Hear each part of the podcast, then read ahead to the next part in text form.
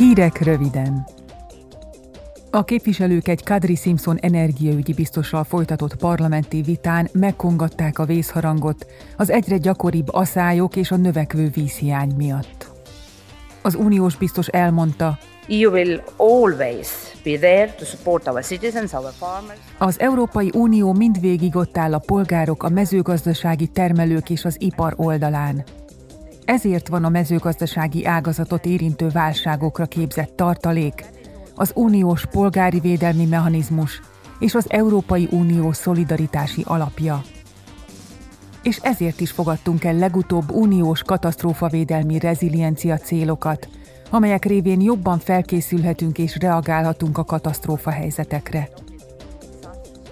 Azon kell munkálkodnunk azonban, hogy megvédjük a termőföldet tápláló kutat, ami csak zöldellő erdőkkel, védett vízgyűjtőkkel, egészséges termőtalajjal, valamint fenntartható vízfogyasztással és hatékony vízkezeléssel lehetséges.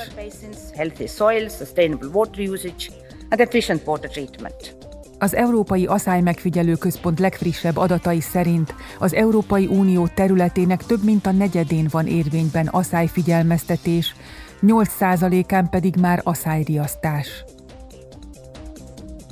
A plenáris ülését egyik témája Ukrajna és a NATO viszonya volt.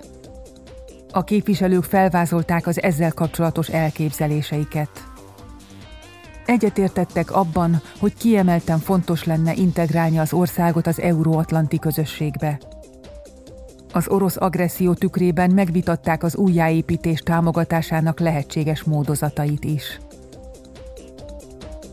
Koszovó és népe továbbra is a jövőbe tekint, egy európai jövőbe.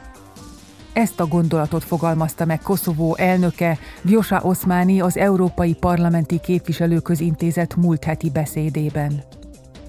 Hangsúlyozta, hogy országa fenntartható, igazságos békét és stabilitást szorgalmaz, amelyben tiszteletet élvez a szuverenitás, a területi egység és a jó szomszédi viszony.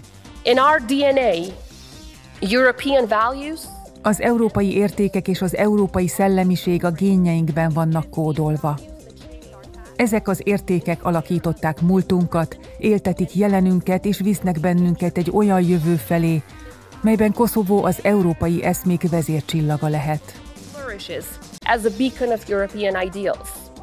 Koszovó, amelyet öt uniós tagállam, Spanyolország, Szlovákia, Ciprus, Románia és Görögország nem ismer el független országként, tavaly decemberben jelentkezett uniós tagságra.